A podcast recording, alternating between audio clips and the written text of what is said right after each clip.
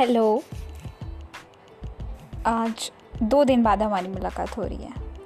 Welcome to my podcast Hayat आज मैं ज़्यादा कुछ नहीं, सिर्फ़ दो लाइनें कहना चाहूँगी कि हम लड़कियों को हमेशा सिखाया जाता है कि अगर तुम्हें कोई घूर के देखे तो वहाँ से सीधे चलते बनो, किसी को जवाब मत दो पलट के।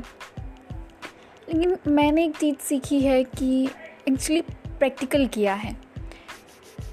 जब भी कोई घूर के देखता है तो उसे डबल से घूर के देखो।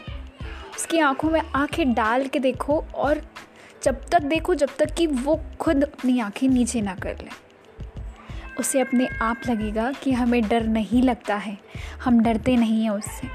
फिर कितनी ही बड़ी प्रॉब्लम क्यों ना हो, कुछ भी क्यों ना हो, हम बहुत आसानी से उस चीज़ से बाहर आ सकते हैं। ऐसे ही सेम टू सेम लाइफ के साथ में है।